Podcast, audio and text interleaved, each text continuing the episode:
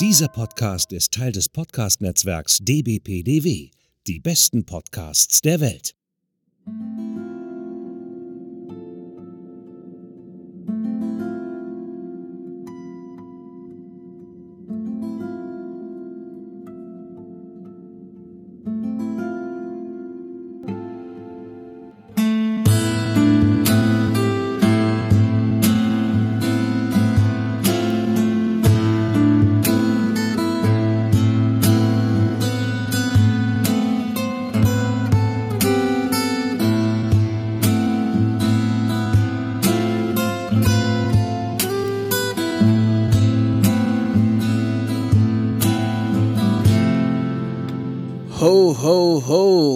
Willkommen zur quasi Weihnachtsepisode der ersten Staffel vom Akte X-Cast. mein Name ist Hendrik, ihr kennt mich vielleicht aus Podcasts wie dem 90s Podcast oder Podsplits und bei mir ist wie immer zugeschaltet live aus Köln. Olli, ihr kennt mich vielleicht vom Retro-Abteil oder Historia Universal. Oder Historia Universalis. Ja, also äh, warum Ho Ho Ho und Weihnachtsepisode? Weil das unsere letzte Folge vor unserer kleinen Weihnachtspause ist. Das kündigen wir schon mal an. Und jetzt ist ja quasi Weihnachtszeit aus. Also eigentlich ist aber die Episode ja keine, die wir jetzt besprechen, ist ja keine Weihnachtsfolge. Das war ja eigentlich quasi von der, von der Jahreszeit her Beyond the Sea, ne? Die spielte ja an Weihnachten, als Scully dann noch ihren toten Vater neben dem Weihnachtsbaum sitzen sah. Was ich mich frage, ist, ich habe null Erinnerung, gibt es eigentlich bei Akte X im Laufe der Jahre irgendwelche dezidierten Weihnachtsfolgen? Weil ich meine, weil man weiß ja, dass in späteren Staffeln, wo, in späteren Staffeln wurde die Serie ja auch irgendwie, teilweise gab es da ja so Comedy-Folgen, sodass ich mir durchaus vorstellen könnte, dass es sowas gab, aber ich kann mich wirklich absolut nicht mehr daran erinnern, ob es sowas gegeben hat. Weißt du das aus dem Kopf? Nee, Nee. Also liebe das Hörer, liebe Hörer, wenn ihr, wenn ihr das besser wisst als wir, äh, ähm, ich rede mit dir, Jane Tashier Ashpool oder Daniela Hauser auf Twitter. äh, könnt ihr uns gerne auf Twitter oder Facebook schreiben, falls ihr das wisst, ob es tatsächlich irgendwelche Akte X Weihnachtsepisoden gibt, die wir in den nächsten Jahren dann irgendwann noch zu besprechen haben. Ich weiß es tatsächlich nicht mehr. Ich kann mich nicht erinnern. Also die Serie hat ja später, äh, später war ja alles möglich, sodass es durchaus vorstellbar wäre. Aber wer weiß.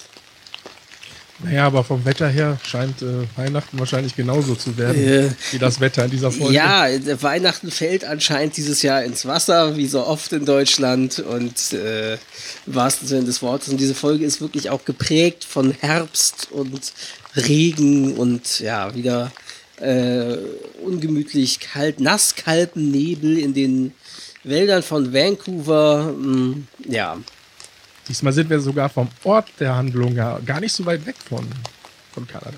Ja, Washington State, ne? Also Washington. Was mich aber irritiert ist, in der Beschreibung von Amazon stand irgendwie, wo ich ja jetzt gezwungen bin, die Serie auch zu gucken, weil seit Magenta TV oder Entertain TV das Ganze äh, rausgekickt hat. Da stand irgendwas von in den Wäldern Oregons, aber ich da, dann ging das los. Ich denke so, hä, Washington Dingens, wieso Oregon? Das habe ich irgendwie nicht kapiert. Okay, habe ich gar nicht gesehen. Das stand in der Beschreibung, in den Wäldern Oregons verschwinden Holzarbeiter oder sowas. Stand in der Episodenbeschreibung von Amazon. Und da ging's. Ja, Episodenbeschreibung. Ja, genau. Und dann, dann ging's los und ich denk so, hä, Washington? Wieso? Hä, Bundesstaat Washington? Und dann dachte ich, ob das wieder nur im Deutschen falsch übersetzt wurde und es spielte in Original in Oregon und äh, im, äh, nur bei uns in Washington? Oder hat da die Synchronfassung was anderes draus gemacht oder hat Amazon da einfach irgendeinen Scheiß Blabla? Äh, Das finde ich seltsam. Hm. Sehr strange.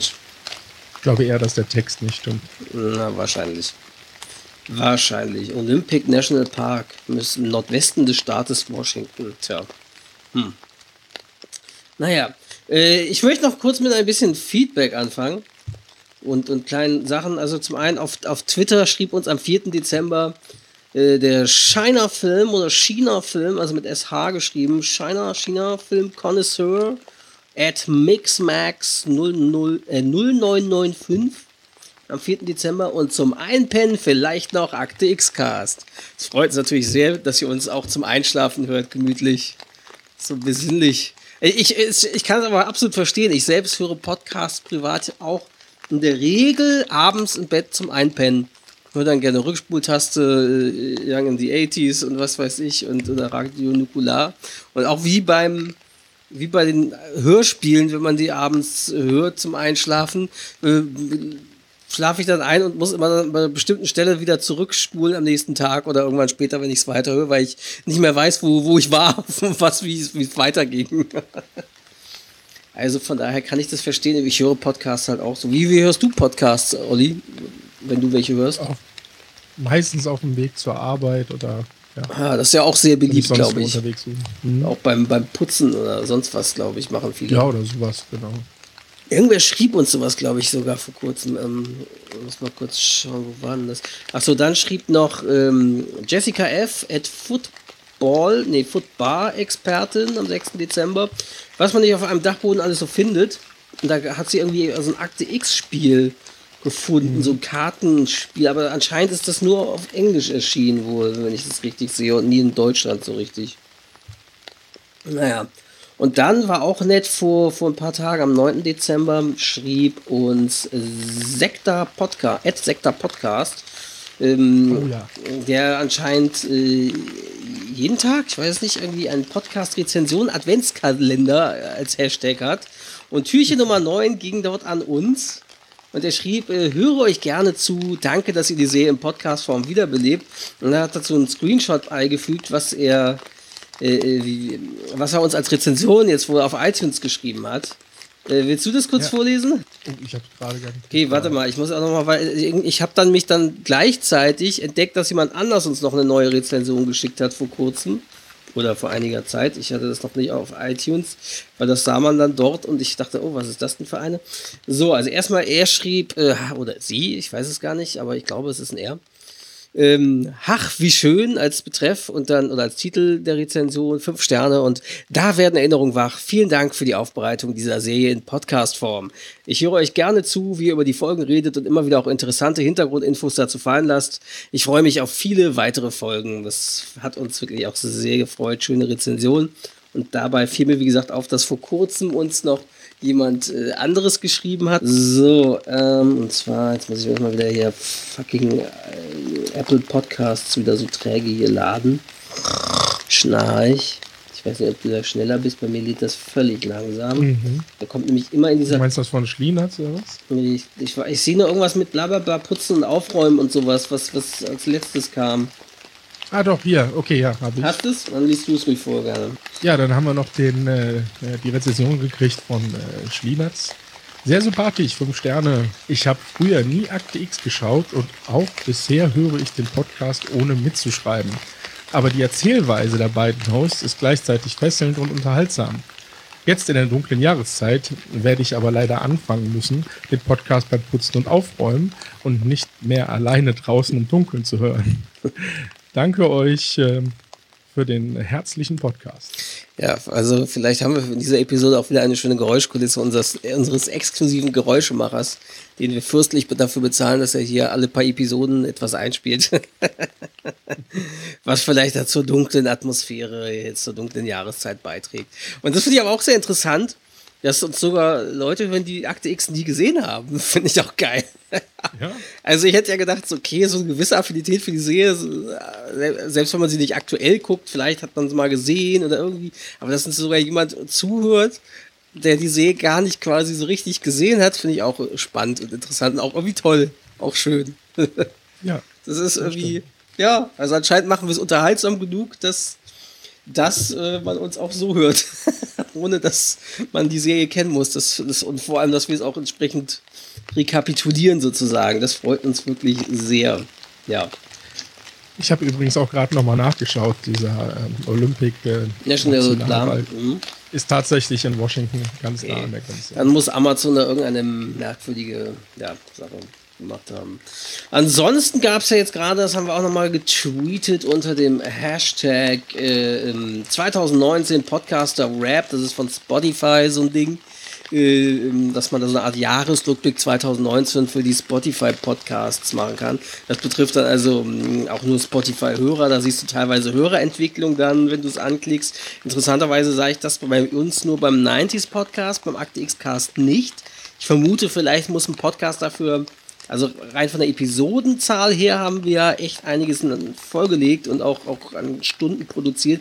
Aber vielleicht muss ein Podcast über ein Jahr komplett online sein oder so, um Hörerentwicklung in Relation zu setzen. Deswegen hat er das vielleicht bei uns nicht angezeigt, diese Seite. Weil bei den anderen Podcasts, die ich so habe, die auch kürzer waren, hier wie Podsplits on the Road, da äh, hat er das auch nicht angezeigt. Aber man sieht halt auch natürlich, wie viel wir gemacht haben. Wir hatten bisher, also bis dato, 18 Folgen produziert. Äh, mit über 1000 Minuten äh, an, an, ja, an Content. Das finde ich interessant, weil der Jahresrückblick, wenn man 18 Folgen, weil das ist jetzt Folge 20, ne, die wir jetzt machen, ja. Mhm. Und vorher Folge 19, obwohl der gerade aktuell, also das heißt, wahrscheinlich hat er der quasi den, den Jahresrückblick gemacht, quasi die Daten zusammengefasst, nicht zeitnah oder nicht immer wieder frisch neu gemacht, sondern bei einem bestimmten Datum gesagt, okay, jetzt fasse ich diese Daten zusammen als Jahresrückblick bei Spotify, als wir wohl Folge 18 zuletzt released hatten. Weil sonst würde ja die Zählweise nicht stimmen. Ja, wie gesagt, über 1000 Minuten das sind irgendwie knapp 17 Stunden, ähm, die man uns zuhören kann.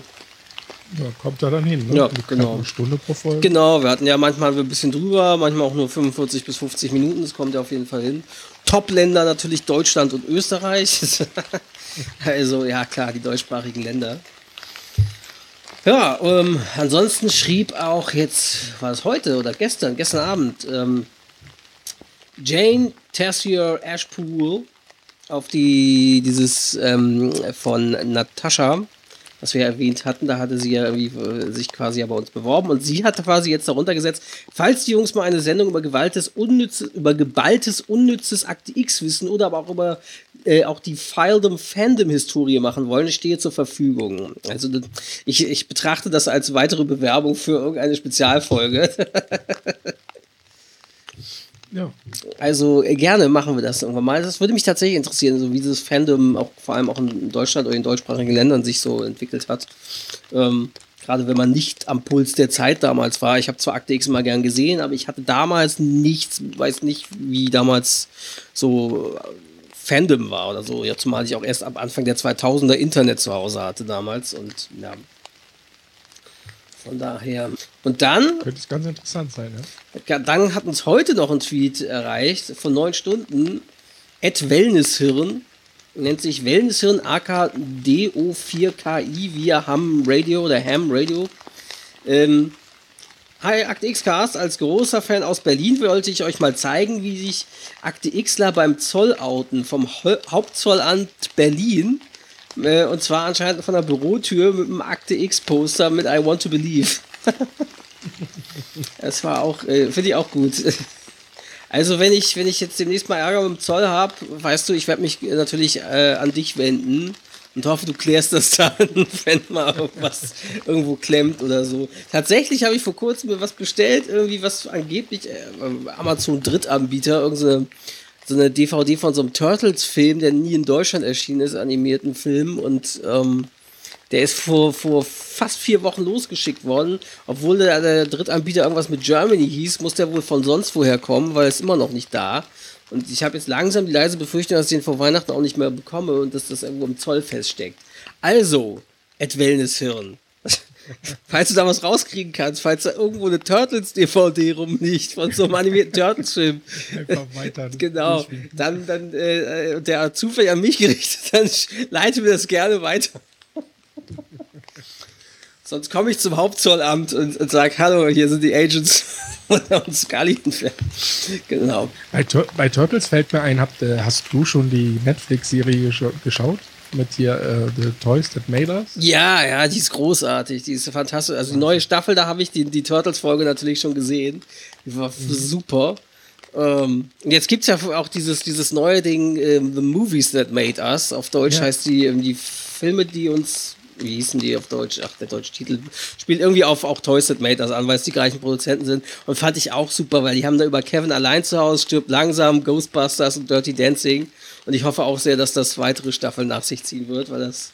Ach, es kann nicht genug Retro geben, oder?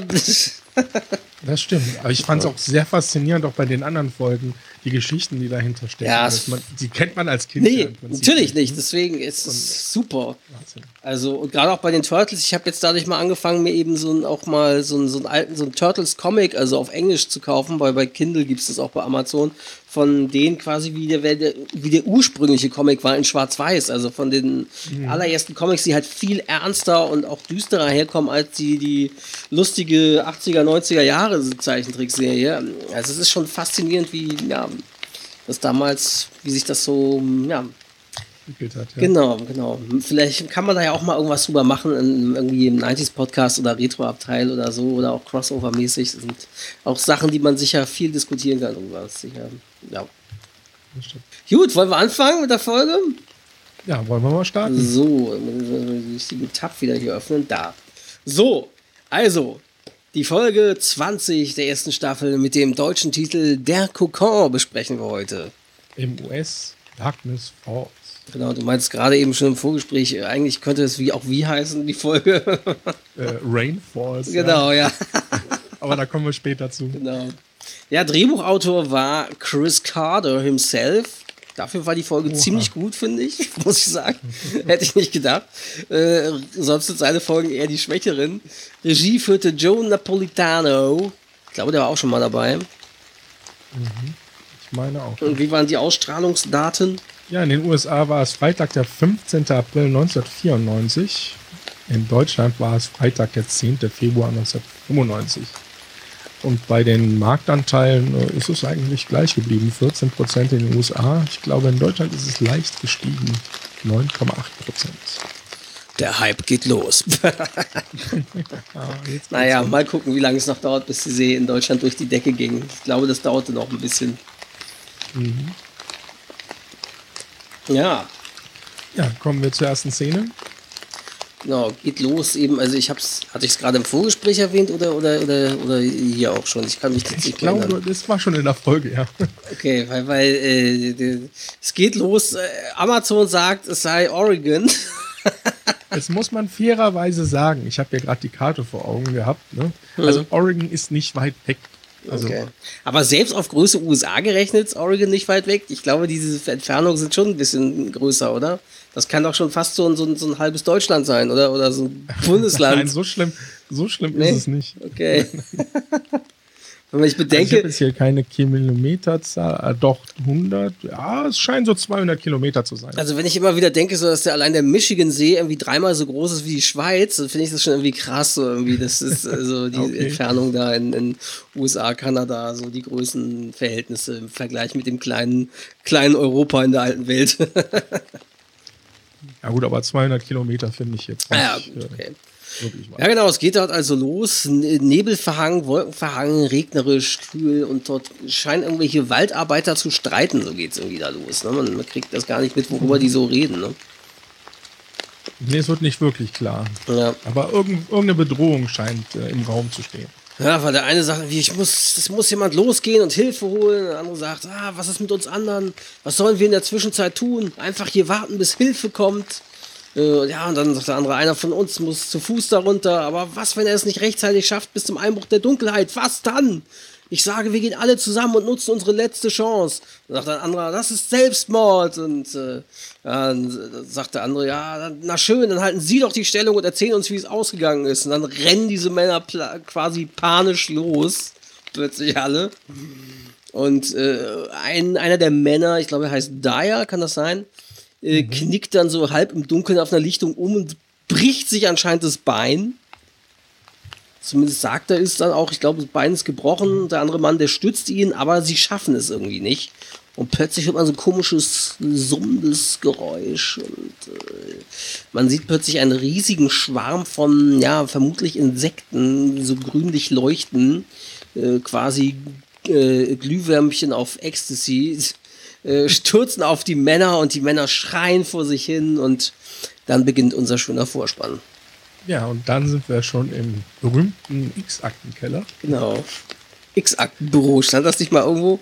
Im, im X-Aktenbüro. Ja, Mulder zeigt Scully jetzt ähm, per Dia-Projektor ein Bild dieser 30 Holzfäller und erzählt, dass diese Männer halt verschwunden sind. Und dann zeigt er ein weiteres Bild, wo zwei Männer drauf zu sehen sind, die sich wohl ähm, der Rettung des Regenwalds verschrieben haben. Ja, und angeblich haben diese Männer äh, die Holzfäller sabotiert immer wieder, indem sie zum Beispiel Nägel in Bäume geschlagen haben, um das Equipment der Holzfäller zu zerstören. Ja, aber auch diese Männer sind spurlos verschwunden, genau wie diese 30 Holzfäller. Ja. Ja, und die Firma der Holzfäller, äh, der Name wird, glaube ich, nie genannt, ne? Nee, ich glaube, man saß mal irgendwo auf so einem, weil an einer Stelle fuhr dann dieser eine LKW mit dem Dingens da, da, da vorbei und genau, und da sah man es, glaube ich, als kurzen Schriftzug, aber es wird sonst nicht erwähnt. Selbst dieser eine Security-Typ sagt ja nur, ich bin der von der Auftraggeberfirma und sagt nicht den Namen. Das fand ich komische Formulierung. Ja. Naja, die, die hat auf jeden Fall die Forstverwaltung um eine Untersuchung gebeten. Und die haben dann weitere zwei Männer entsandt.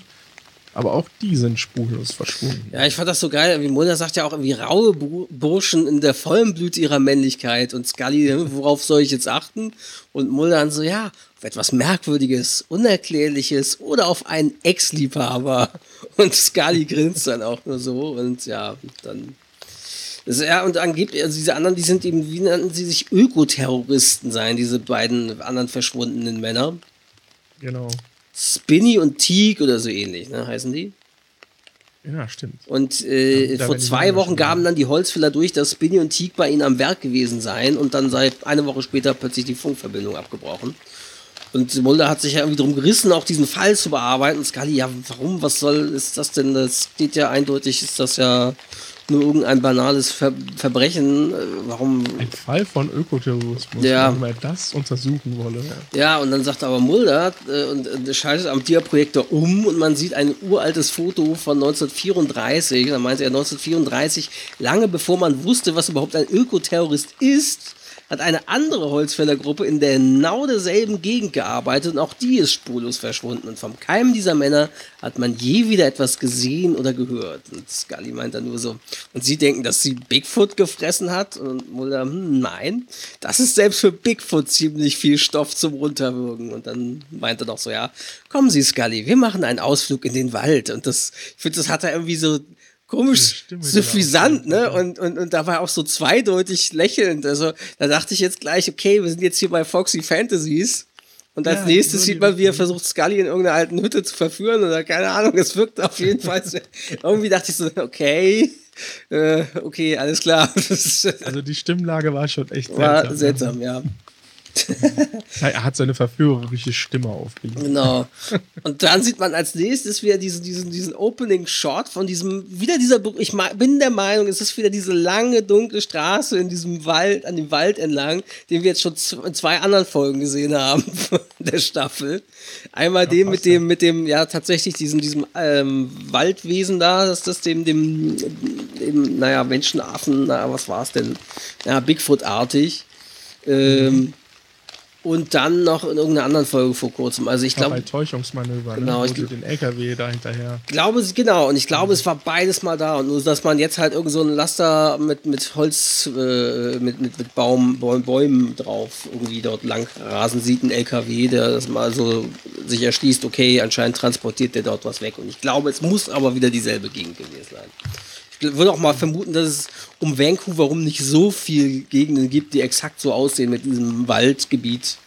Also das waren bestimmt gleichen Drehorte, würde ich jetzt mal vermuten. Da fällt ja nicht auf, Ja. ne? Bäume sind Bäume. Genau, ja, und dann geht's los, dann sind sie da, äh, kommen Mulder und Scully an mit ihrem warmen Herbstjacken und äh, Rucksäcken voll. Sieht wirklich aus, als würden die beiden Campingurlaub machen. Also, wo du, wo du die Herbstjacke schon ansprichst, ne? Also die Farben, die Scully anhat. Ne? Die schreien gerade Ja, zu sowas 90er. von 90er. Ja, danke total, schön. so, halb pink und neongrün oder irgendwie sowas. schon schon Ja. geil. Das kann man, und das als FBI-Agent, so, das kann man nur in den 90ern so getragen haben. Ja. Voll gut, ja. Und es ist aber wieder schön neblig und diesig kalt und es äh, nieselt oder regnet, ja. Und dann kommt ein Mann von der Forstverwaltung, Larry Moore heißt er, glaube ich. Genau. Gespielt von Jason Biggie, Big, ich kann den Namen von ihm nie aussprechen, obwohl ich fast jeden Tag mit ihm zu tun habe auf Arbeit. Und zwar bin- arbeite ich ja bei der FFS Film und Fernsehsynchron und wir wir synchronisieren diese Chicago-Serien, Chicago PD, Fire und Medical. Und in Chicago PD ist der die Hauptrolle. Und äh, der ja. Typ, der, der, der, der hat irgendwie in den 90ern klang der noch normal und dann hat er wohl irgendwie so eine Stimmbandgeschichte gehabt, Problematik und hat nicht auf seine Ärzte gehört, hat dann trotzdem gesprochen, obwohl er nicht durfte, nach einer OP oder sonst wie nochmal. Und seitdem hat er so eine kaputte Stimme und redet jetzt immer so, hey, hier ist Hank White. Und ich kann es gar nicht nachmachen, das ist so krass. Und der redet die ganze Zeit so. Und und ich dachte so, hey, es ist doch Void, was macht der da draußen? Und dann später habe ich gelesen, dass, dass der, dass Jason Beagie oder Beak oder wie auch immer man ihn nun ausspricht, äh, tatsächlich wohl ein, ein, ein Kumpel von David Duchovny ist und die beiden haben zusammen lange in einer WG gewohnt und zusammen auch in einer Bar gekellnert und er hat quasi David Duchovny überhaupt dazu erst ermutigt, auch auf eine Schauspielschule zu gehen oder Schauspielunterricht zu nehmen. Und also hat, war das wohl, ja, Vetternwirtschaft. Und David Duchovny hat sich revanchiert und ihn in die Serie reingeholt. Ja. Das so am Rande vorab. Ja, dieser Larry Moore, der steht da in seinem Pickup und studiert gerade die Karte, als die beiden äh, dazukommen. Ja, und ähm, nachdem Mulder und Scully sich vorgestellt haben, sagt Moore, dass sie sollen ihre Taschen in den Pickup schmeißen. Und dabei fällt Mulder auf, dass es ein Einschussloch in der Windschutzscheibe gibt. Und das war wohl ein 22er Kaliber. Und ähm, ja, darauf sagt Moore halt, ähm, ja, da, mit dieser Munition könne man jetzt nicht wirklich jagen, außer halt Freddy's. Und Mulder würde sagen, Freddy's, was sind das denn? Und dann sagt er, ja, Freddy's, so nennen uns die Ökoterroristen. Ja, also so nennen die Ökoterroristen die Männer von der Forstaufsicht. Warum Freddy's?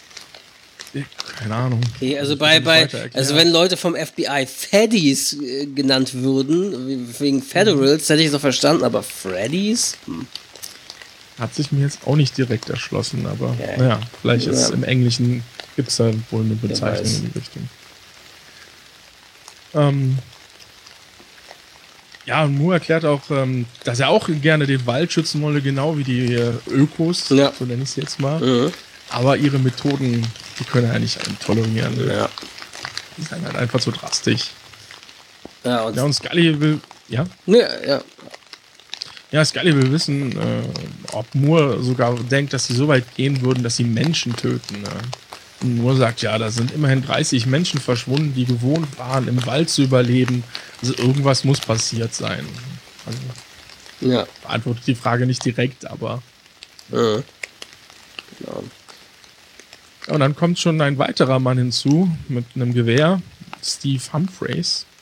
Und das ist der Sicherheitschef der Holzfirma. Wie gesagt, kein nee, Name. Ja, er sagt, ich bin Sicherheitschef der Auftraggeberfirma. Nennt, sagt er sogar wortwörtlich so. Und das fand ich klang auch so absurd.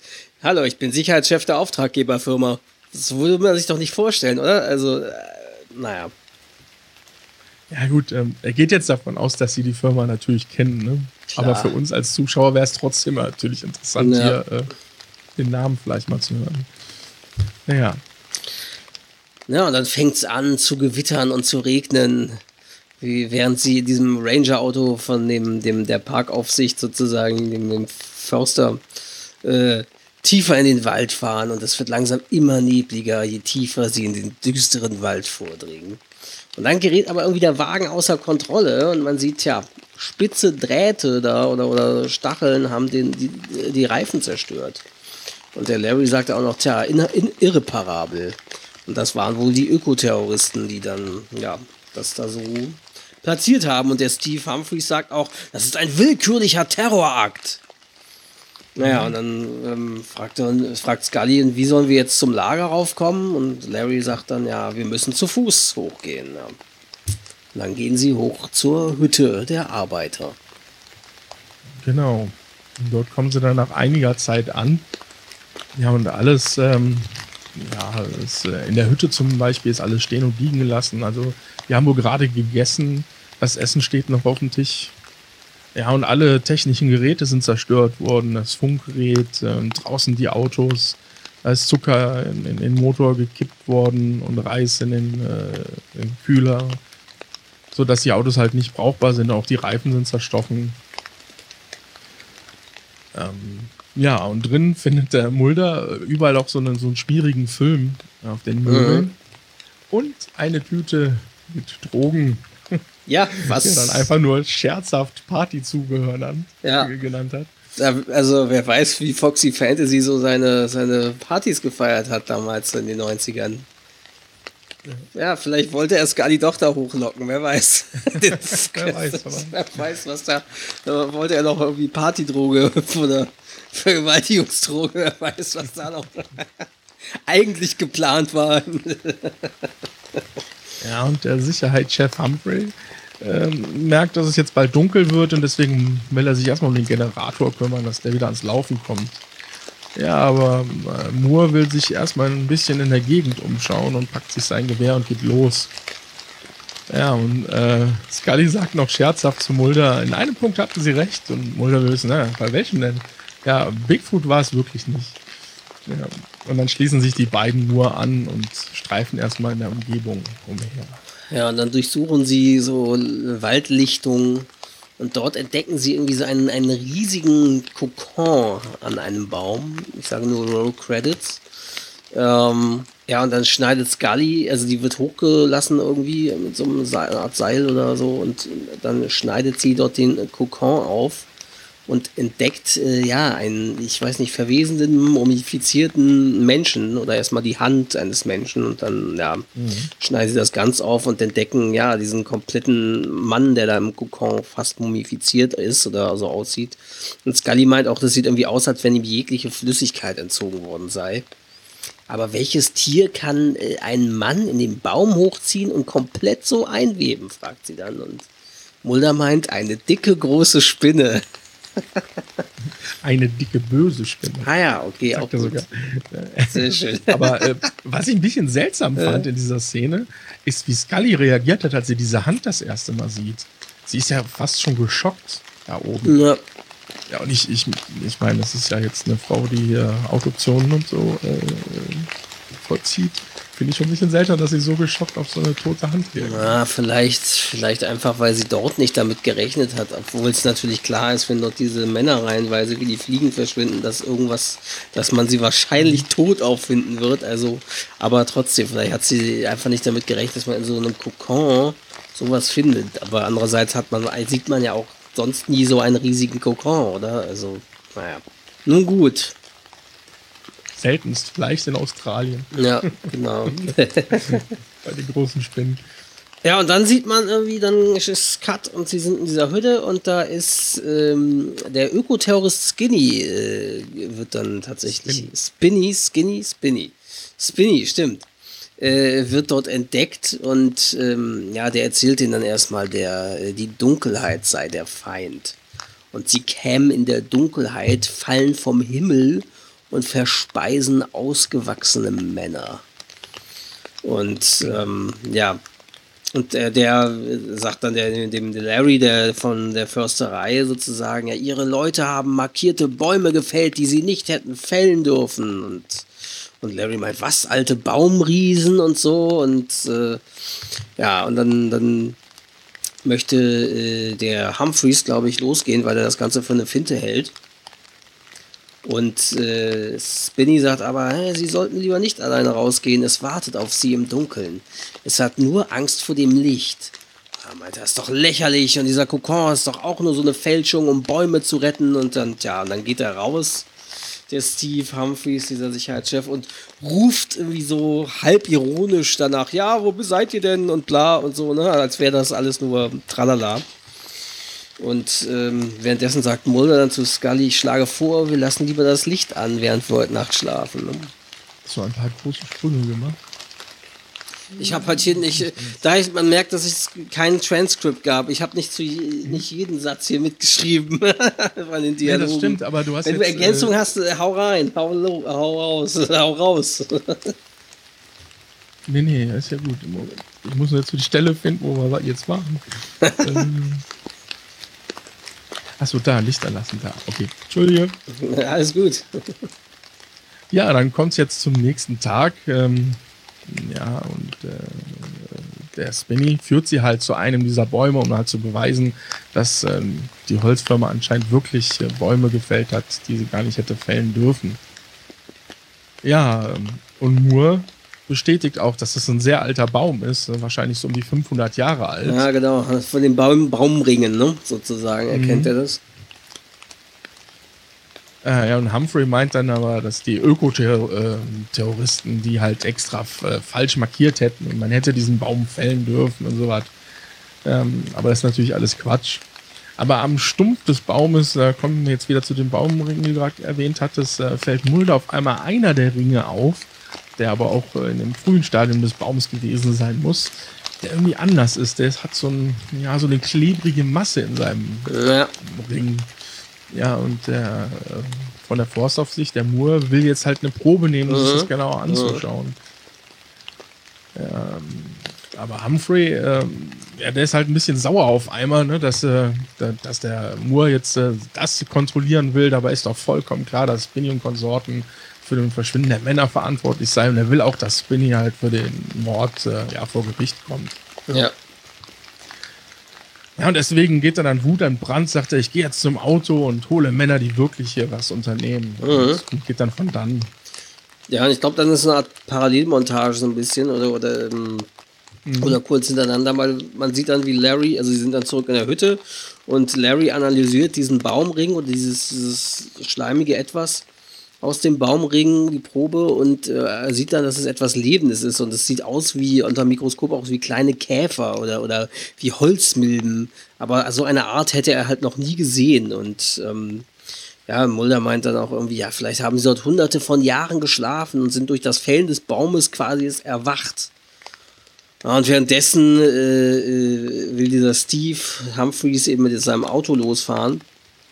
Und äh, aber irgendwie springt der Wagen nicht so richtig an im Dunkeln und, und äh, ja, der Schlüssel fehlt so. Ja, genau, genau. Und deswegen, deswegen, versucht er ihn kurz zu schließen. Ja, und er vermutet wieder Saboteure quasi, ne? Also mhm. ja, ist halt. Ich glaube, er sagt es sogar. Saboteure, das Wort irgendwie. Er ja. ist auf jeden Fall gerade im Moment nicht gut auf sie zu sprechen. Ja, und dann nähert sich aber schon wieder ein riesiger Insektenschwarm oder dieses etwas. Und äh, ja, dann wird man, ich glaube. Ja, stimmt, da denkt er noch, dass es die Ökoterroristen ja. sind, ne? Und brüllt dann noch, kommt doch her, mit da hat er das Gewehr in der Hand. Ja. ja. und dann erkennt er auf einmal, dass das dieser Schwarm ist und dann eilt er natürlich erstmal wieder ins Auto und versucht nochmal das Auto kurz zu fließen. Ja, aber es nützt ihm nicht sehr viel.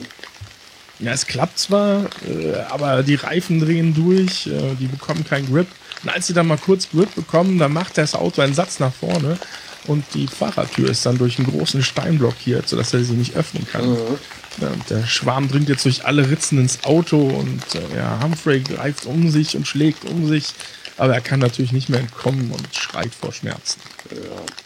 Ja, ja parallel sieht man wieder unsere, unsere Crew in der Hütte und ähm, der Spinny erzählt dann wieder, ja, äh, sie mögen das Licht nicht und äh, Scully meinte, ja, es ist aber komisch, die meisten Insekten werden doch von Licht angezogen.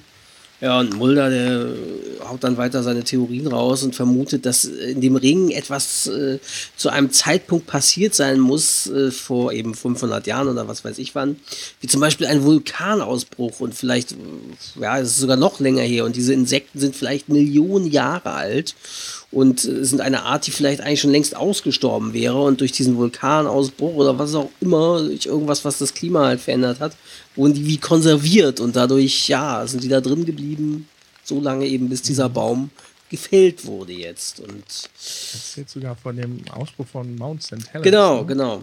Wo dann, wo es Strahlungsanstiege gab und sogar Milben die Gehirne von Menschen aussaugen. Genau, so eine komische Amöbe, ne? Die, Oder Amöbe, ja. Ja, die gab es auch wirklich irgendwie anscheinend. Die wurde wirklich wohl irgendwie in so einem See auch gefunden um Mount St. Helens damals rum. Also schon krass irgendwie. Also die Theorien verbindet er jetzt mit ja. dem Baum. Ja, ja und äh, dann entdeckt Mulder aber, wie, wie Spinny sich irgendwie da vom, vom Acker machen will. Mhm, ähm, Morgen ist es. Ja, genau, weil der will halt irgendwie natürlich irgendwie seine Freunde retten oder finden. Weil er meint, zwei Täler entfernt, da stünde der deren Jeep und er muss jetzt seine Freunde retten und dann könnte er ja auch schließlich alle anderen abholen. Und also sie müssten ihn nur lassen, weil dann hätte, könnte er mit dem Jeep die anderen retten, quasi. Also Mulder und Scully und, und Larry. Genau, die Batterie seines Jeeps ist nämlich leer, deswegen braucht er die Batterie von dem Pickup ja. vor Ort. Und er braucht natürlich das Benzin, was er jetzt ja. mitnimmt. Weil Mulder lässt ihn natürlich äh, ziehen. Ja. Naja. Ja, und Mulder der repariert währenddessen irgendwie, sieht man, wie Mulder das Funkgerät so repariert. Mhm. Ja, und dann kommt es aber zu einem Streit mit Larry, weil ja Mulder eben Spinny hat gehen lassen. Und Mulder meint noch, ja, hat mir ja mein Ehrenwort, äh, sein Ehrenwort gegeben und so. Und Larry meint, ja, also ich möchte hier im Dunkeln äh, äh nicht warten, ob jemand den Funkspruch gehört hat, wenn der Gara Generator irgendwie gegen 2 Uhr morgens dann den Geist aufgibt und wir hier quasi von den Insekten oder was auch immer da fertig gemacht werden. Ja, und Scully meint, ja, wenn wir Glück haben, findet man uns eingesponnen in einem Kokon, wenn wir Pech haben, vielleicht auch gar nicht. Also das ist wieder so ein Ding, wo Scully und Mulder dann auch so ein bisschen sich quasi ein bisschen entzweien, so in der Meinung, weil auch Scully Mulder so ein bisschen vorwirft, hey, wieso haben, haben sie den ja jetzt gehen lassen und so, weil jetzt sitzen wir hier und, und ja, unser Leben ist, wird riskiert. Ja. Ja, dass er die, diese Entscheidung alleine getroffen hat, Spinny gehen zu lassen, das wirft es ihm im Prinzip nur vor. Ja, genau. Und ja, wie schon gesagt, dass sie, sie hofft dann, dass sie zumindest in einem Kokon gefunden wird. Ja, gut. Na, dann sieht man irgendwie, wie Scully, die sieht irgendwie an der, ich habe es nicht genau gesehen, in der Hauswand innen sieht man, wie wohl an einer Stelle die Insekten reinkommen, also diese Viecher, dieser Schwarm. Ja, kurz vorher, ähm, weil halt Scully Mulder so angreift, wird Mulder klar, okay, sie hat vollkommen recht, wir müssen irgendwas unternehmen. Und dann versuchen sie das Haus so gut wie möglich abzudichten, also die Fenster mit Folie äh, zuzutackern und so. Ja, und dann äh, sitzen sie halt nachts da und äh, starren auf diese Glühbirne, die noch äh, leuchtet vom Generatorbetrieben. Ja, und wie du schon sagtest, äh, Scully sieht dann auf einmal in der Ecke dieses grünliche Leuchten. Ja. Ja, sie, sie rastet da auch fast irgendwie aus und sagt, äh, sie kommen mhm. und äh, ist, hat das Gefühl, dass die irgendwie in sie an ihr hochkrabbeln oder so. Also auf jeden Fall ist sie da ziemlich von ziemlich hysterisch fast, Panik, ja, genau, Panik so. Und ähm, ja, Mulder hingegen, der hofft immer noch auf Spinny, ne? Und, und äh, hofft, dass der eben kommt und sagt Tod nochmal, ja, der hat mir aber sein Ehrenwort gegeben und ich hoffe, der schafft's und kommt und rettet uns so. Ja, aber dann hört man, wie langsam draußen irgendwie der Generator langsam anfängt zu stottern und dann ausfällt. Und dann äh, dämmert es aber auch schon draußen. Zum Glück. Und Zum Glück. die Sonne geht auf. Man denkt, ja, gerettet. Uh, nee, nicht so richtig. Äh, ja, weil Scully sagt ja auch vorher, das ist ja mehr als ein Tagesmarsch, ja. um in Sicherheit zu kommen. Und äh, Mulder sagt, ja, wir werden schon einen Weg finden. Ja, und am nächsten Morgen schaut er sich dann an, wie er das irgendwie bewerkstelligen kann. Ja, meint halt irgendwie so, ne, man, man könnte ja, also schlägt vor, man könnte ja versuchen, die Reifen irgendwie zu flicken, um dann mit dem Wagen irgendwie so ein bisschen den Berg runter zu humpeln, so quasi. Und mhm. ja, und währenddessen fängt es dann aber irgendwie wieder an zu gewittern und es wird wieder dunkler und ja, und sie entdecken dann im äh, Auto von, von Steve, äh, mit dem der weggefahren war, äh, Humphreys, den Kokon, in dem Steve da eingesponnen ist und so halb irgendwie gegen die Scheibe gedrückt ist. Mhm. Sieht irgendwie ganz geil aus, so. Mm, ja, das ist schon irgendwie krass. Und äh, ja, und dann hören sie aber einen Jeep angefahren kommen. Und das ist tatsächlich Spinning. Ja. Und der ja. ist aber gleich so, hey Leute, los, kommt jetzt nicht Zeit vertrönen, wir müssen los. Also er ist sehr energisch und möchte sofort mhm. wieder losfahren.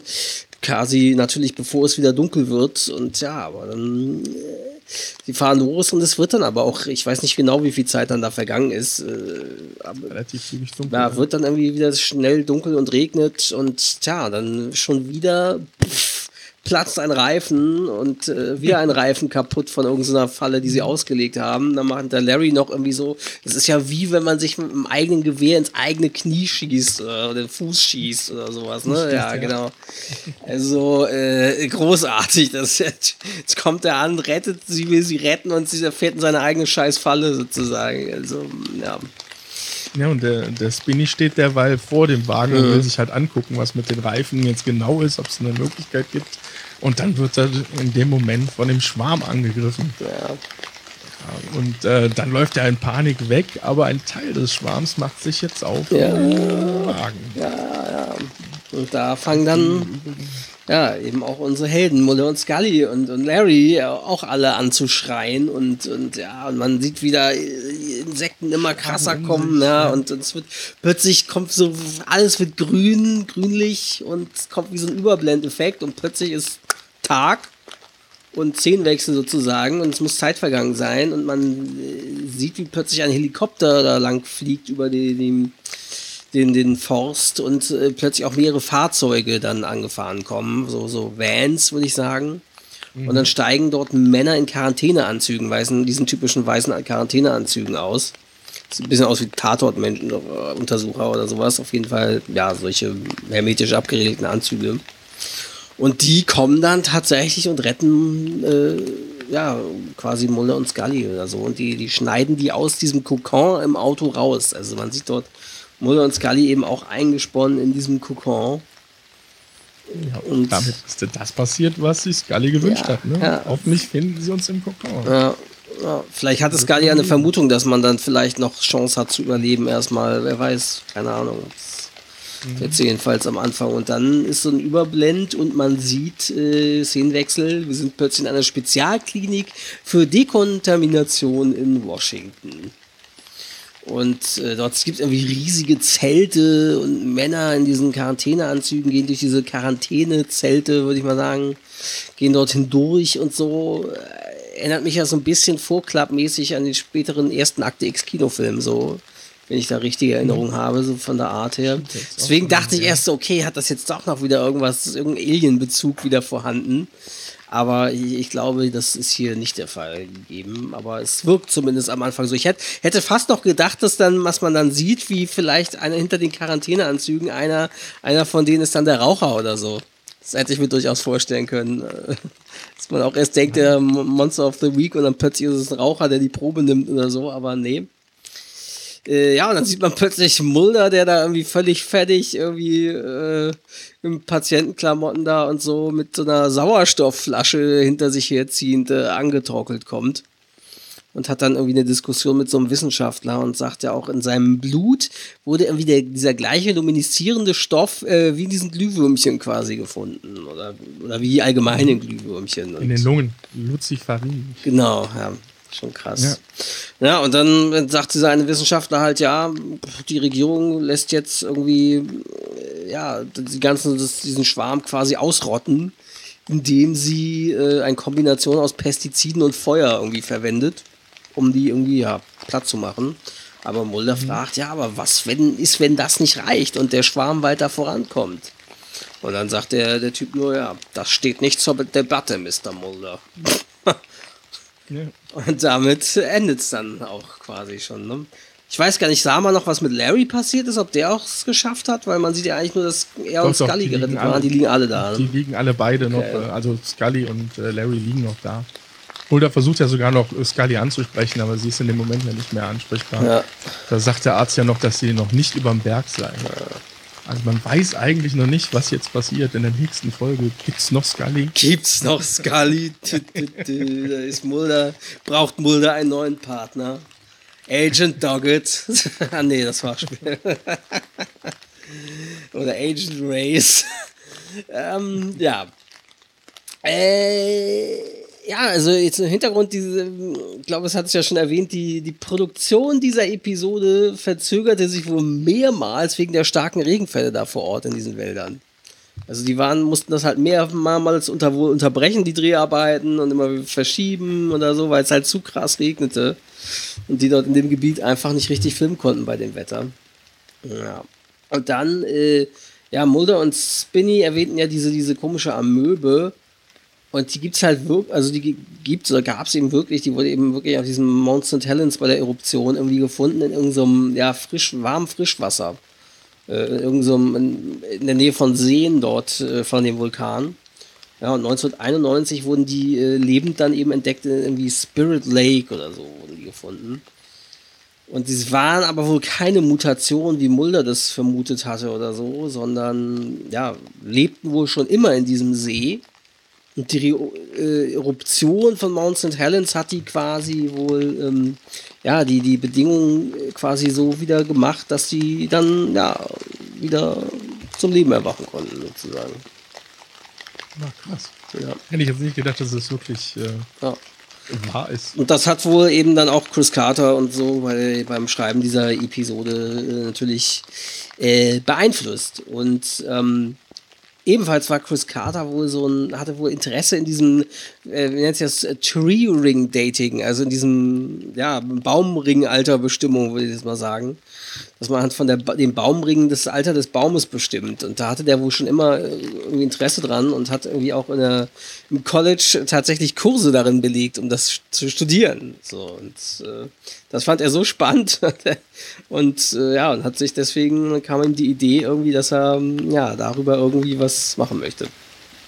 Ist ja auch faszinierend, dass es inzwischen ja. so Datenbanken gibt, dass man echt die Jahre fast äh, bis aufs Jahr genau eingrenzen kann, ja. wann ein Baum gefällt wurde und so. Ja, das ist schon Wahnsinn. Ja, und Chris Carter, der sagte irgendwie, er hat sich schon immer gefragt, ja, was ist denn, wenn ein Baum tausende von Jahre alt ist, äh, könnte das ja nicht irgendwie wie eine Art Time Capsule, äh, Zeitkapsel für irgendwas sein, was, exist, äh, was, was existiert hat viele, viele Jahre, Millionen oder, oder Jahrtausende zuvor um, wie eben hier eine Art Virus oder eine Art ja, äh, Insekten oder sonst wie, die, die es eben nicht mehr gibt. Und das ist schon interessant, ja, dass er das, das zur Inspiration genommen hat. Kennst du noch die Serie Psi-Faktor? Ja klar, sie war ja eigentlich so ein bisschen wie, wie äh, eine Mischung aus X-Faktor, also aus X-Faktor das Unfassbare mit Jonathan Frakes. Was wie drauf angelegt. Es war aber, dass das, da war irgendwie Dan Aykroyd der Host. Erinnere ich mich da richtig dran, dunkel? Oha. War das nicht irgendwas mit Dan Aykroyd? Ja. Ich glaube, da war quasi Dan Aykroyd statt, statt, also eigentlich waren die alle so ein bisschen wie, wie, äh, nicht Twin Peaks wollte ich schon sagen, wie Twilight Zone oder Outer Limits oder so, solche Sachen. So in sich abgeschlossene, mysteriöse Begebenheiten. Ich glaube, ich google das mal kurz. Erzähl, was du sagen wolltest und ich google meinen. Mhm, ja, der wird ja auch oft als die ähm, kanadische Version der X-Akten genannt. Echt, ja? Das wusste ja. ich gar nicht mehr. Ja, so ein bisschen, weil es ja auch immer um so, solche Fälle ging. Und das hatte auch einen Grund, weil die haben sich öfter Ideen ausgeliehen. Ah. Zum, tatsächlich ist diese Idee auch in eine Folge in die erste Staffel ah. geraten. Krass, das wusste ich gar nicht. Interessant. Ja, Psi-Faktor, es geschieht jeden Tag. Oder Psi-Faktor? Nee, Psi-Faktor. Ne? Äh, Mystery Serie von 1996 bis 2000 in Kanada produziert, besteht aus vier Staffeln mit insgesamt 88 Folgen. Dass das so lange lief oder relativ lange, wusste ich gar nicht. Ich dachte, das wäre viel schneller abgesetzt worden. Und dort untersucht das OSIR, das Office of Scientific Investigation and Research, ein Team von Wissenschaftlern und Experten, die verschiedensten paranormalen Phänomene. Und jeder Fall wird vor dem Beginn von Dan Aykroyd als Moderator kurz vorgestellt und am Ende kurz kommentiert. Und in der ersten Staffel wurden pro Folge zwei kurze Fälle gezeigt, in den späteren Staffeln pro Folge nur noch ein Fall. Und die Fälle basieren angeblich auf Tatsachen. Das in der Serie gezeigte OSIR ist aber rein fiktiv. Es gibt zwar auch ein echtes OSIR, jedoch steht das für Organization for Scientific Investigation and Research und beschäftigt sich mit thematisch ähnlichen, wenn auch nicht ganz so spektakulären Vorkommnissen. Ja, ähm, interessant. Und in Deutschland ist 2005 und 2006 sogar die komplette Serie auf DVD erschienen, aufgeteilt in vier Staffelboxen. Hier wurde als Untertitel der englische Originaltitel übersetzt: Psi-Faktor Chroniken des Paranormalen. Interessant, ja, ist ja krass.